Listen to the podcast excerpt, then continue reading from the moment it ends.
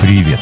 В эфире 28 выпуск подкаста «Ехидна и утконос». Ребята пока не пришли, поэтому с вами говорит голос системы. Можно сказать, глаз системы. Меня зовут Юрий, но можно просто Юрасик. А вот, кстати, и ребята потянулись. Привет, драконы. Как дела? Привет, Юрий. э, Привет, наши дорогие слушатели. Напоминаем, что в эфире подкаст «Ехидно». И утконос. Нумерацию Юрий уже упомянул, а мы напомним, что наш официальный сайт э, ехиднос.wordpress.com Найти нас можно также в iTunes, э, в приложении для Android, которое называется Player FM, и в кроссплатформенном приложении, которое называется TuneIn Radio, а также во всех социальных сетях и на разных прочих хороших сайтах. Да. И переходим к нашим коротким новостям. По традиции. Да. И первая новость у нас будет э, японская, из Японии, в которой речь пойдет о компании Amron, которая создала робота-теннисиста и сделала его тренером. Да, не просто, а еще и тренером. Да. Э, В 2014 году э, на выставке CA Tech компания Amron представила э, робота теннисиста, который был партнером какого-нибудь э, теннисиста.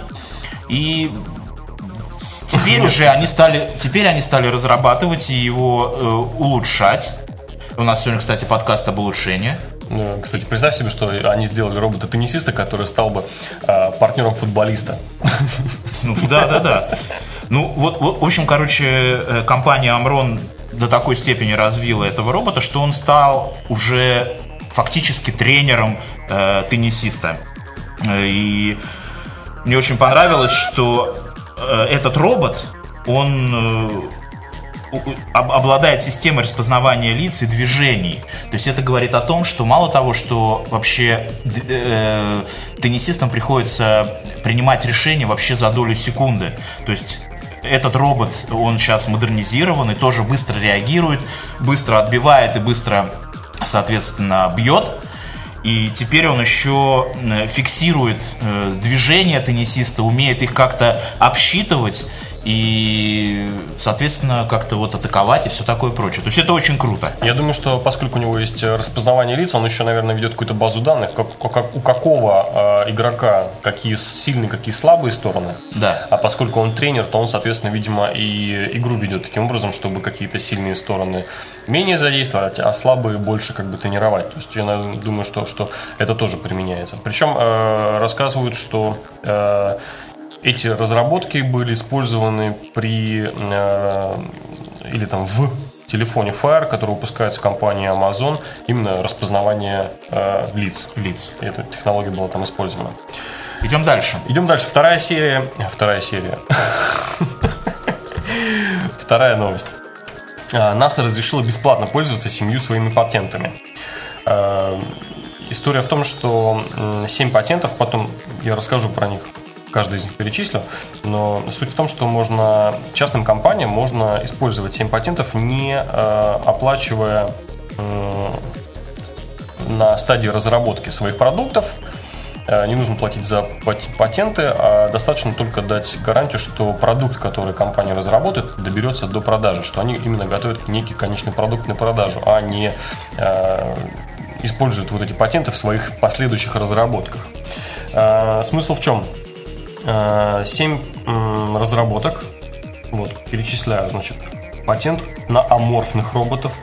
Новый алюминиевый сплав марки NASA 200, э, 427.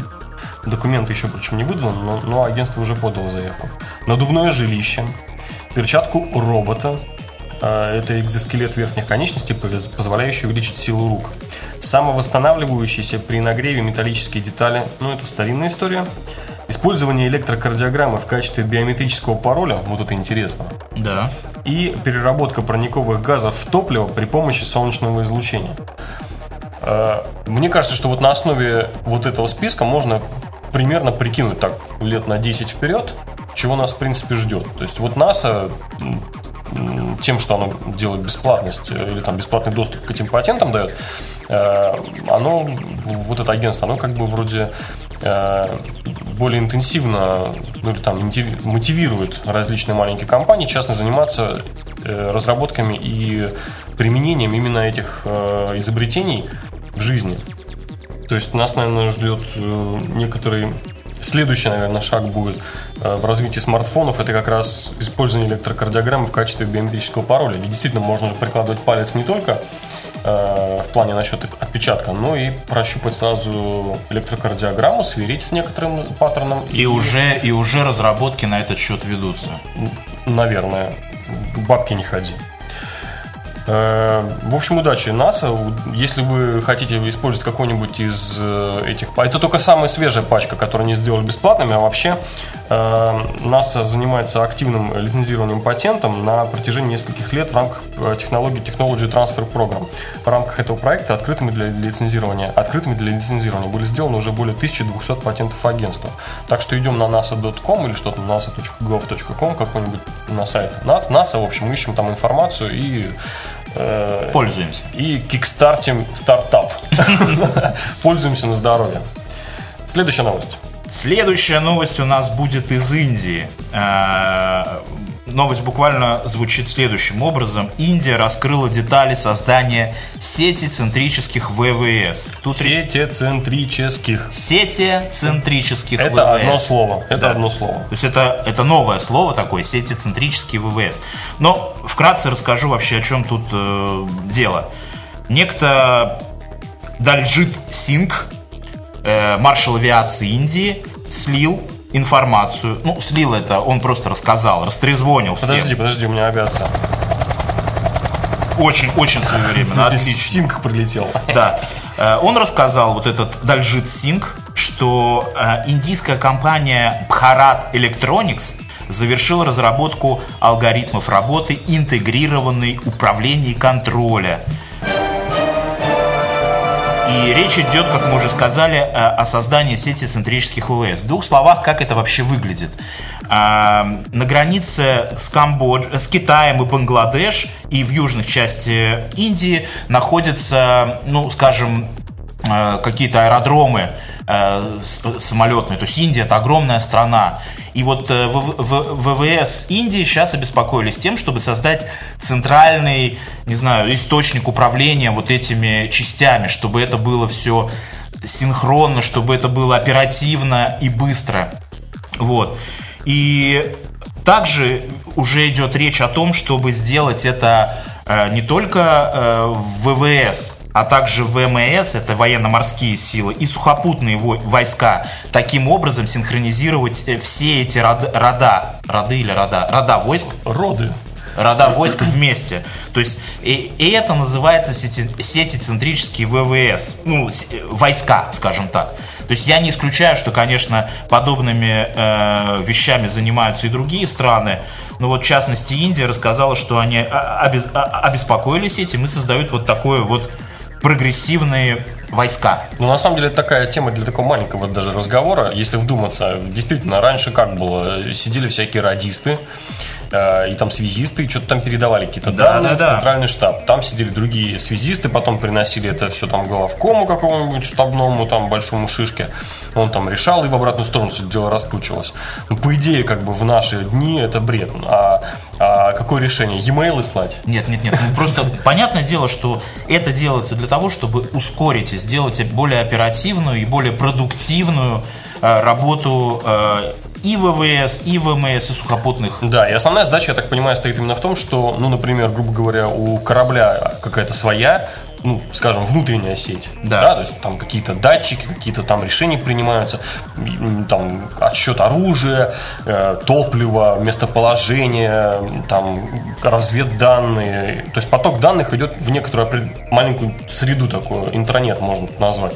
У другого корабля другой интранет. Не всегда они как бы между собой совместимы. И вот эта, видимо, сеть она, она, то есть какие-то... Позволяет знаю, объединить. Ну, ну, грубо API какой-то, да, там application, Да. э, э, интерфейс создается, и она объ- объединяет вот эти все маленькие-маленькие-маленькие интросети.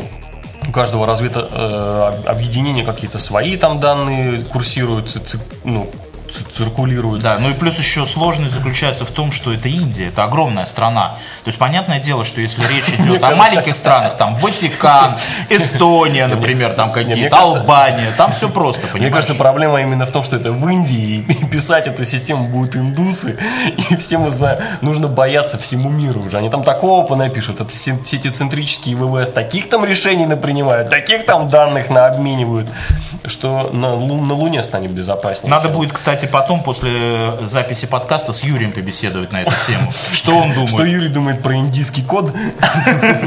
Окей, вот такие вот новости. И мы начинаем и переходим к основной теме. Подкаста номер а, 28. И звучит она следующим образом. Эффективность. И все, что мы про это знаем, думаем, понимаем, и как нам кажется, все это развивается и вообще какое-то отношение имеет к нам. Короче, подкаст «Ехидный утконос». Это подкаст о том, что будет иметь значение в будущем. Никакой политики, Никаких политиков. и никакой политкорректности. Поэтому эффективность это самое то. Она точно будет иметь значение в будущем 100%. Э, Эффективность плевать на политику и на политиков. И неэффективные политики в будущем не будет иметь никакого значения. Это я так не политкорректно заявляю. Так что это наша тема. Это наша тема, Вот да. так, вот так я раскрыл сразу, сходу. все карты. Ну что, что вообще про эффективность? Вот так, если разобраться, да, а, вот я перед тем, как мы начали записывать подкаст, думал об вот эффективности, да, и вот мне кажется, что в принципе эффективность это процесс. Э, Вот в наше, в настоящее время уже сложно сказать, что это какой-то результат. Это постоянный, бесконечный процесс. Ну вот, э, если, если немножко так вот абстрагироваться, да, и вот и пойти в историю, то человек, в принципе, стремится всегда э, во все времена как-то свой труд сделать более эффективный, свою жизнь, свое учение, там, я не знаю, чему-то. И вообще во во всех сферах э, своей деятельности он старается быть эффективным. Э, Если говорить о каких-то приборах, каких-то устройствах, то человек старается их тоже сделать максимально эффективных. Ну, например, э, я не знаю, лампочка дневного св- света. То есть э, она была вот э, лампой накаливания, потом она стала постепенно трансформировалась, э, там, я не знаю, в диодные, светодиодные лампы, да, ледовские так называемые ла- лампы. То есть основная цель, для чего это было сделано, то есть, э, чтобы эффективнее расходовать энергию.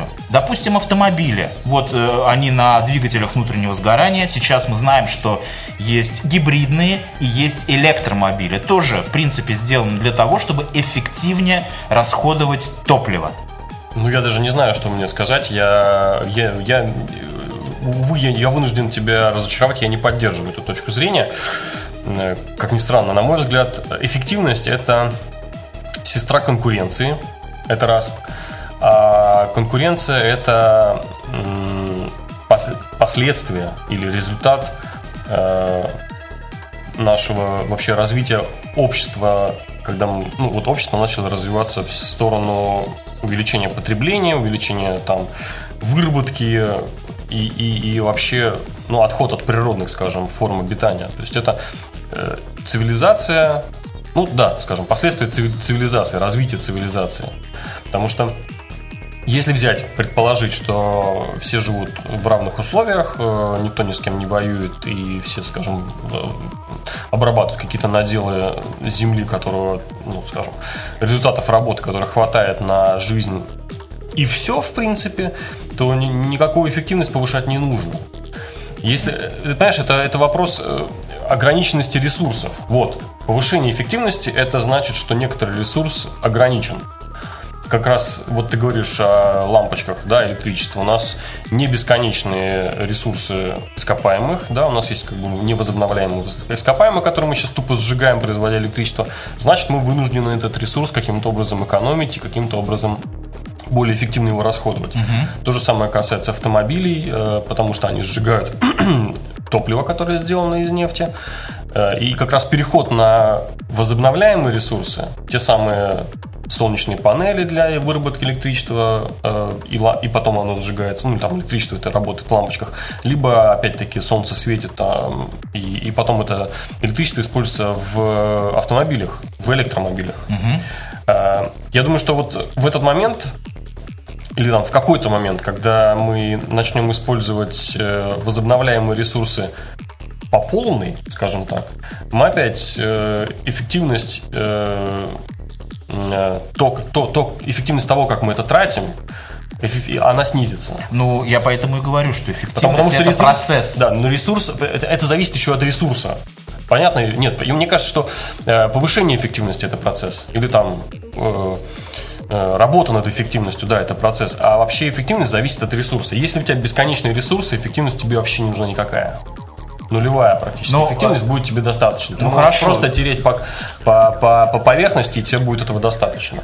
Ну вот хорошо, вот такой практический пример. Вот смотри, э, по сути дела, э, результатом или эффектив... Ну, скажем так, я вот э, размышлял на эту тему, и мне вот показалось так, что эффективность это ну, скажем, формула эффективности. Понятно, что существуют уже какие-то научные выкладки, и как вообще посчитать эффективность. Но по большому счету это количество штук, которые мы производим за единицу времени. То есть э, э задача, и вот это, это есть эффективность. Там кто-то ее измеряет деньгами, кто-то ее измеряет э, каким-то ну, полезной какой-то ну, да. вещами там, угу. да. И в принципе, если так разобраться, я недавно вот имел беседу с одним человеком, и я до сих пор считал, что в принципе невозможно посчитать, насколько эффективен, допустим, э, человек творческой профессии. Ну, скажем, там, я не знаю, музыкант, поэт, писатель. А потом вот э, разобравшись, мне все-таки кажется, что и это можно посчитать и оценить. То есть, соответственно, получается так, чем меньше времени мы затрачиваем на то, чтобы произвести какие-то штуки, тем, соответственно, эффективнее мы являемся. Вот, э, два раза ты упомянул этот термин, я хочу его еще раз заострить на нем. Ты говоришь время и время. В твоей формуле прозвучало что-то там в течение какого-то времени, и сейчас ты тоже про время сказал. Так вот, время это тоже ресурс. Абсолютно, согласен. Причем это ресурс, который никогда никаким образом нельзя увеличить, он только уменьшается. Вот ты родился, все, твои часики начали обратный отсчет. Да. Ты живешь, оно обратный отсчет продолжает. Ты проспал один час, этот час тебе не вернется, ты не сможешь взять его, выкопать как кубометр нефти, например. И... Ну давай. Точно, прошел. Сколько осталось? Минус один час. Вот этот ресурс э, времени, да, это, конечно, невозобновляемый и в принципе невозобновляемый. То есть невозможно. Допустим, окей, мы, мы, мы научились не сжигать нефть, мы ну, учимся не сжигать нефть, мы учимся вырабатывать э, электроэнергию из других источников. Да. Но мы не сможем не сжигать время. Время мы сжигаем постоянно, и мы не сможем такие солнечные или там временные какие-то панели поставить и научиться там время вспять поворачивать, чтобы там что-то успевать. Поэтому эффективность, да, это, э, это борьба со временем. Эффективность со временем. или там, или там бе, бе, ну, как, это, как сейчас говорят, что нужно очень быстро бежать, чтобы хотя бы оставаться на одном месте. Правильно, это, потому что, да. Это бег, ну, или там попытка научиться справляться с потерей времени или Слушай, там, я вот его эффективно. Сейчас небольшое такое вот отступление от всего, вот тебе такой вопрос. Вот как ты считаешь вообще, точнее так, можешь ли ты сказать, что я эффективный человек. Нет. Нет? Нет. А кто-нибудь вообще может так сказать? Я эффективный человек. Я могу тебе только сказать, что это, это бесконечное. Это знаешь, как э, ходьба, по, ходьба на эскалаторе. То есть вот эскалатор как бы... Э, мы изначально задуманы как неэффективные существа. По, ага. крайней, по крайней мере, мужчины мужчина. Ты знаешь, как это вот модель, мы, есть прикольное видео, там чувак рассказывает, как мужчины думают, как женщины думают. Он говорит, рассказывает, что мужчина это, это, это коробочки. Мозг мужчины это масса коробочек. Здесь коробочка семья, здесь коробочка работа, здесь коробочка кредит, так. здесь коробочка рыбалка, здесь коробочка. И эти коробочки не взаимопересекаются, они не касаются друг друга. И когда ты засовываешь вот руку в коробочку работа, Так. Главное не коснуться случайно коробочки дом, семья или там машина. Обалдеть. То есть, да? Так вот. Да, так вот. И самое главное, самая любимая коробка, сам вот этот ящичек, самый любимый, и ящик, в котором мы чаще всего находится мужчина, это, он назвал nothing box. Там нет ничего. И когда мужчина говорит, и его женщина говорит, о чем ты думаешь? Ни о чем. Как ни о чем? Ну реально ни о чем. Мы можем ни о чем не думать. Мы можем думать ни о чем. Да. Просто- И можно быть в этом эффективным. Это любимое времяпрепровождение мужчины. Просто сидеть ни о чем не думать. Тупить. Это нормально. Это, понимаешь, это наше свойство, это наша природа. А, а что, женщина А жень, у женщин, представляй, вот представь себе клубок перепотан, пе- пе- перемотанных резинок, ниток, э, э, веревок и Пелёнок. э- электропроводов, и по ним, значит, мысли в разные стороны. Семья, дом, работа, ну, ребенок, кредит, ну, родители, машина. Вот оно из одного в другого постоянно, постоянно переливает. Ну, Вот. То есть у них, для них ни о чем не думать, это значит думать обо всем сразу. Я не хочу сейчас никаких там сексизма и так далее, никаких там э, историй начинать. Мы говорим сейчас об эффективности. Так вот, женщины в этом плане, они гораздо более эффективные организмы, мозги и мыслительные, скажем, машины. Окей, вот окей. Как, как есть машина Тюринга, да, на входе, или там просто Да. э, мыслительная машина. На вход что-то подалось, на выходе какой-то выход есть. Вот в этом плане женщина более эффективна. И это доказано всеми. То есть женщина может параллельно говорить по телефону, готовить котлеты, качать ребенка, второму говорить, чтобы он не забывал делать уроки. может, Юлий Полив- Цезарь был женщиной? А, наш Юрий, может быть. Может быть, наш Юрий тоже женщина. Слушай, а вот э, если вот так разобраться, ну окей, ничего не делать, Почему это, сейчас... это, это крутая подожди, сфера. подожди, подожди, я, я продолжаю. Почему сейчас женщины на подъеме? Вот в наш, вот наш, вот это многофункциональный, как это, мультитаскинг время, да, женщины на подъеме очень конкретно. Потому что они э, действительно могут заниматься миллионом э, дел одновременно, но ровно на 10% от мощности. А в принципе обычно не нужно. Тебе не нужно на 150 или там на 99% заниматься жаркой котлетой. Не нужно. Тебе действительно хватает 10% от ресурса твоего мозга, чтобы кинуть там этот фарш и обжарить с двух сторон. Ну, потому что еще, знаешь, надо учитывать обязательно то, что э, женский потенциал, он только начинает раскрываться. До, до недавнего времени женщины не могли принимать участие ни там, ни сям, не могли учиться в университете. Понимаешь, сейчас у них есть такая возможность. Они просто, вау, такой выход, такая Вот. Но цыганочка. опять же, про, насчет жарки фарша. Каждая домохозяйка умеет жарить котлеты. Так. Ну, черт возьми, шеф-повар и мужчины. Самые лучшие, самые накрученные, раскрученные, навороченные шеф-повар. И вообще в любом ресторан зайди, 99% шеф-повара мужчина, не женщина. Так. Потому что мы как раз говорим об вот этой вот, не о тех 10%, которых достаточно, да, а о тех 90%, которые нужно просто взять и вот этот свой nothing box закрыть и открыть cooking box. Ну, потому и на что- 100% заняться одним делом. Ну, тут еще, конечно, можно сказать, что женщины помогают мужчинам открыть этот cooking box, если надо. Ну, так Ну, называемый. как, как бы то ни было, э, мы, мы умеем заниматься одним делом, понимаешь? Это действительно правда, потому, потому что я помню, что когда там, там ну, любой программист знает, что, ну, так, I'm sexy and I know it. Вот ты, ты неправильный звучок подобрал. Так вот, э, любой программист знает, что ты сидишь целый день, кодишь, может быть, даже еще и ночь зацепил. Так. И такой, знаешь, запустил, оно работает. Ты отладил там все баги, выловил, все вообще работает. Вот, этот, вот это состояние, оно реально оно близко к оргазму, только оно прямо в голове у тебя. Ты сделал нечто того, чего не было. Ты выходишь ночью там на улицу, пф, никого нет, у тебя из ушей дым валит, И сейчас, и счастье. и, и да, и твой ящик заполнился. Ты вот из пустого ящика сделал полный.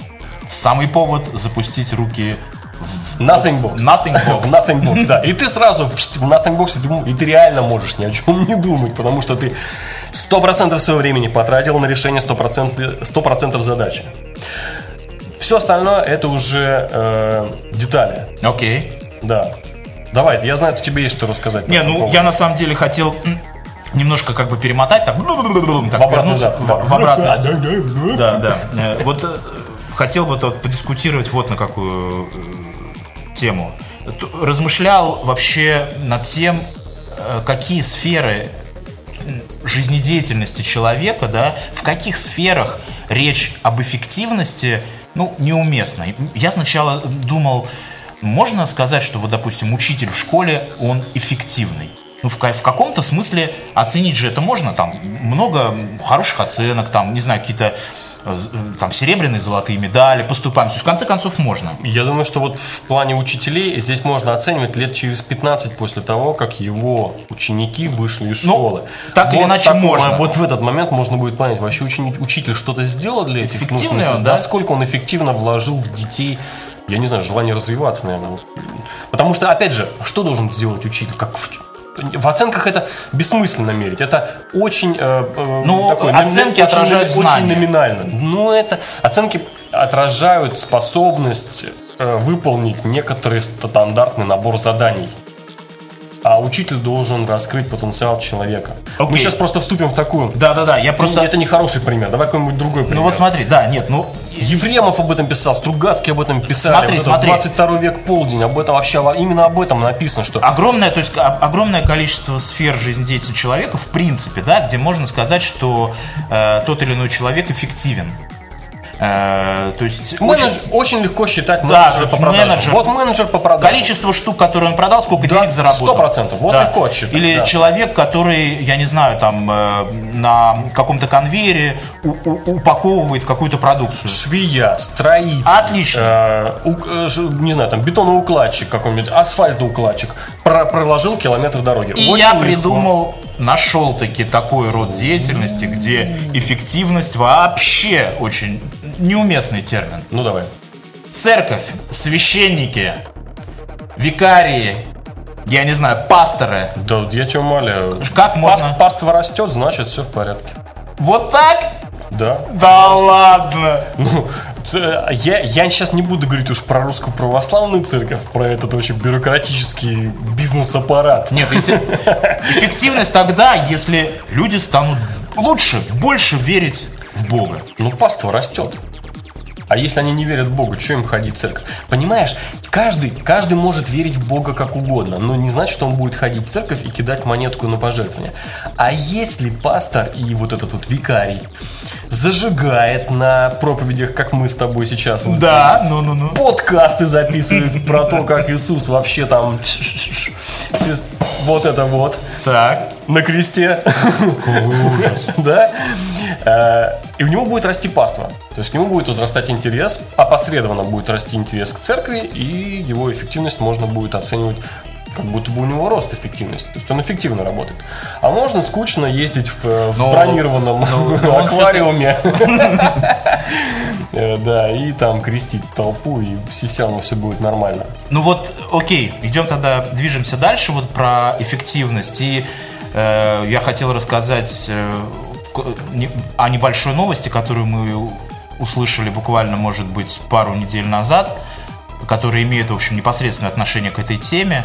И в ней говорится о том, что в Швеции шведский парламент начинает обсуждать всерьез о том, чтобы работники в Швеции перешли на шестичасовой рабочий день. То есть это говорит о том, что в неделю они работать будут 30 часов. То есть это на самом деле очень круто.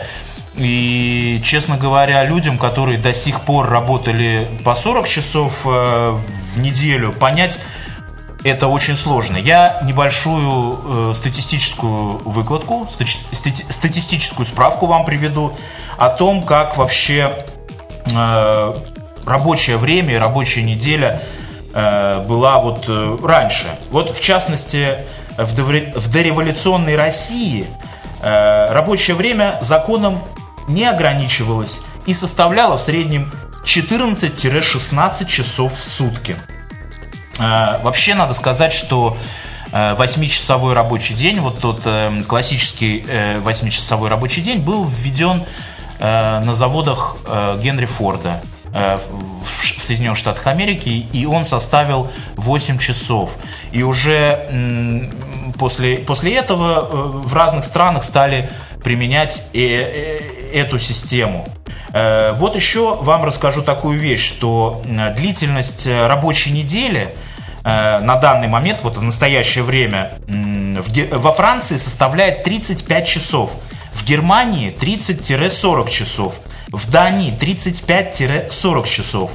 Э, в Израиле 38-43 часа. То есть это говорит о том, Я что для- в для принципе справки, это для- все крутится во- вокруг, вокруг э, Значит, в России по трудовому законодательству, вот конкретно законом закреплено 40 часов в неделю. Да, э, это если начинают э, уже на таком серьезном уровне обсуждать, чтобы рабочий день уменьшить, это говорит о том, что потенциальный работодатель подозревает, что люди, которые будут работать у него в организации или на его предприятии, они будут настолько эффективны, что получая ту же работу и э, они будут выполнять, э, получая ту же зарплату, они будут выполнять э, работу, которая им дается за меньшее время. То есть это очень круто. То есть это рассчитывают, что эффективность работы растет. Если я не ошибаюсь, в том же законо- законопроекте там была возможность такая, э, то есть это, это, это мера, как бы это, это, это весы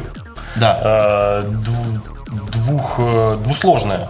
То есть первое это сократить рабочее время, и второе это повысить эффективность за счет чего-то. Да, И эффективность за много так вещей. Вот, за счет чего?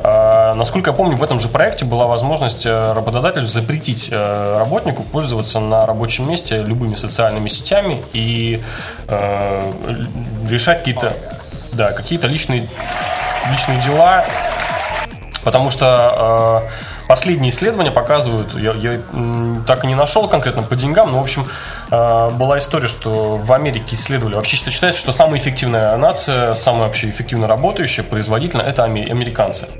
То есть у них там, э, я, я так на скидку просто беру, что за один час э, каждый американец нарабатывает 67 долларов. Не Окей, себе да. зарабатывает, а вот производит продукта на 67 При долларов. этом в России, в, в России этот показатель равняется 25 долларам. Да. Э, И история в том, что э, во время работы, ну, начали исследовать, как Facebook влияет на работников, именно интеллектуальной сферы, или там, скажем, оф- ну, офисных работников. Э, и выяснили, что, э, допустим, каждый работник э, в среднем, допустим, в час тратит 3 минуты на Facebook, там, обновление своего статуса, Статуса. почитать, что Почитать. другие пишут, там, откомментить, там, лайкнуть, это 3 минуты.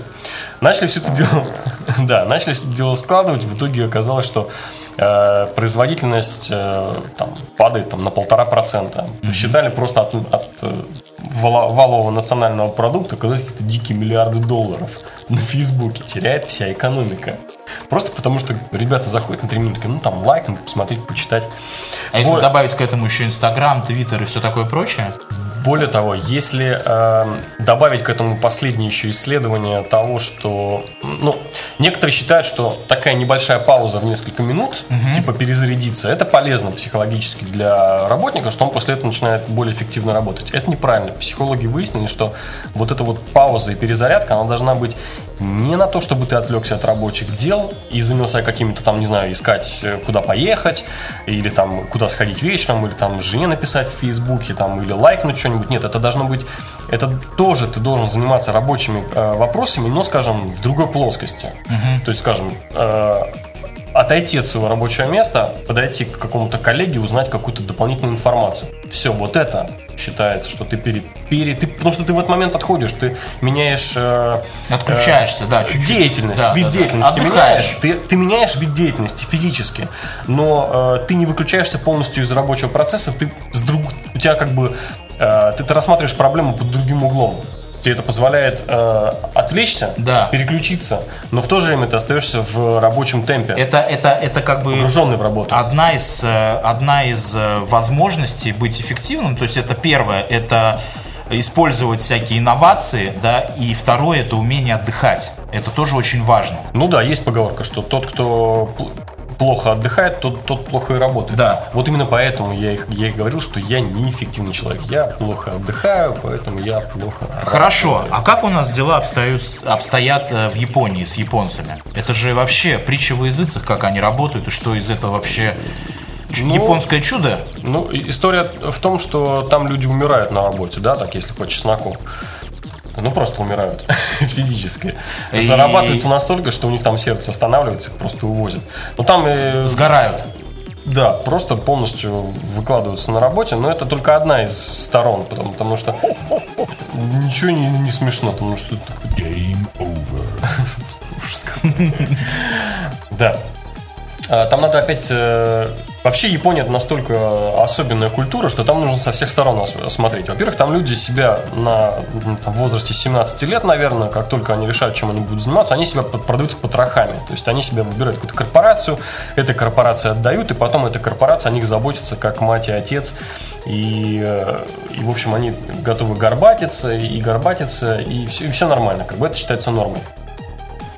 А, а есть еще э, другое, другая история. Они же в какой-то момент после Второй мировой войны Да. у них, ну как бы, а, Япония и Германия, они были вынуждены догонять. Восстанавливать экономику. Да, они вынуждены были догонять. И, кстати говоря, в какой-то момент, скажем, там в 50-е годы, э, бейджик Made in Japan означал примерно то же самое, что в 80-е Made in China. То есть это была чип-шит вообще, скопированная какашка с американских товаров, пластмассовая, одноразовая, никому не нужная, все смеялись, хохотали. Окей. И теперь нужно вспомнить, что в 80-е, в 90-е для нас Made in Japan это было! Магнитофон Sony. Просто вообще. Вау, кассеты, вау. Ну, а что, получилось так, что э, э, некоторые крупные корпорации японские после войны, в частности, можно привести пример, допустим, большая э, корпорация Toyota, они придумали э, одну систему, которую можно применить на производстве, э, чтобы повысить эффективность производства, соответственно, зарабатывать больше денег. И называется это система, или это, как это по-английски это правильно сказать, way of thinking. Это э, путь мышления, да, это э, система Lean. И есть еще система, которую японцы тоже разработали и примирили, называется Kaizen. И, а также есть Канбан. Канбан. И это Потому что есть еще масса всяких других, Да, и не абсолютно. только японских, но э, Да. И- все это систематизируется. И надо сказать, что э, японцам удалось применить эти системы так, что европейцы и американцы потом э, захотели тоже внедрить и применить эти системы на своем производстве. Но, э, к сожалению, так бывает, что у этих систем, пусть они приносят э, доход высокий, у них есть и негативные стороны вопроса. Например. Э, Например, э, после того, как э, на производствах в Японии, то есть ну, я как уже сказал, что в- на Toyota эту систему Lean применили первые, После этого, когда вот был такой успешный результат, многие производства стали применять ну, подобные, похожие Подожди, системы давай на сначала свои- объясни, что за, что за система Lean, в чем она заключается, так ну, если вкратце. Да, вкратце это называет, заключается в том, что э, на производстве, как это, континуум, на постоянном производстве э, применяется система, где человек, любой человек, он выполняет минимум движений. Все его, э, все его работа заточена на то, чтобы максимально эффективно э, делать свою работу. То есть ты должен делать вот оптимально там три шага, взять что-то. У тебя должно быть, ты не должен тратить время на то, чтобы искать какой-то инструмент, не должен тратить время вообще ни на что, кроме работы. Соответственно, ты работаешь максимально оптимально. Более того, э, э, Lean это как бы чисто бережное производство. Это подразумевает то, что у тебя на складе в момент производства находятся продукты товара, из, э, сырья, я не знаю, как это сказать, да, ровно столько, сколько тебе нужно э, для того, чтобы э, там товар какой-то закончил свой э, путь. То есть мы не храним ни- огромные склады, мы не содержим их. И вот эта система Lean. То есть все было, так, все было подчинено вот такому вот бережливому производству. И э, если говорить в обратной стороне, вот э, негативной стороне вопроса, то э, случа- эм, статистика говорит, что число самоубийств э, в 50-е, в 60-е годы в Японии э, очень выросло. И мы знаем, что в Японии люди, вот как ты сказал, сгорают на работе, и это был как бы вот первый звоночек. Могу тебе сказать, что, видимо, эта система была введена э, в Китае на тех фабриках, где всякие там эти айфоны и айпады собираются. И, господи, я сейчас не вспомню это название. Э, Ну, главный, глав- главный партнер э, Apple, который все это дело собирает, там целый завод, знаешь, как города строят, го- го- город-завод. И вот там тоже повышенный процент э, самоубийств, потому что действительно люди работают, во-первых, увеличенные смены там по 12 часов, во-вторых, они только вот там сидит там на своей табуретке там и Да. скручивает там, закручивает 4 винтика. 12 часов 4 винтика за- за- закручивать, конечно, там начнет башня ехать. А, Плюс э, никакого, никакой перспективы. То есть он не может э, надеяться, что он, будет, что он за- за- закрутит 4 миллиона винтиков и станет начальником смены. Но даже если он станет начальником смены, ну все, дальше он никуда не... ну, вариант- любым- вариантов нету. Да, в любом случае очень это все равно полу- получается, как сказать, э, Ну, конфликт это, конвейер, ну, это вообще конвейер, конвейерное. да, это конвейерное конвей- производство. Да, это конвейерное производство. Оно, в принципе, я думаю, должно отмереть. И то, что сейчас делают люди, должны делать роботы. Потому что конвейер – это вообще не место для человека. Генри Форд, конечно, молодец, что его придумал. Но уже э, за 100, 100, лет на, 100 лет назад это произошло примерно, да, но за 100 лет уж можно было понять, что, э, что, что, что пора, чтобы этим занялись роботы. Да. А подкаст «Ехидный утконост» — это правильное место, и им занимаются не роботы, а люди. Мы надеемся, что этот э, подкаст слушают не роботы, а люди. Поэтому оставайтесь с нами, э, слушайте этот и последующие подкасты, и заходите обязательно на официальный сайт подкаста ехиднос.wordpress.com. А, Ищите нас в социальных сетях, смотрите нас на YouTube, слушайте нас в iTunes, э, в Player FM, в э, TuneIn Radio. И мы на этом с вами попрощаемся. Всем пока. Пока!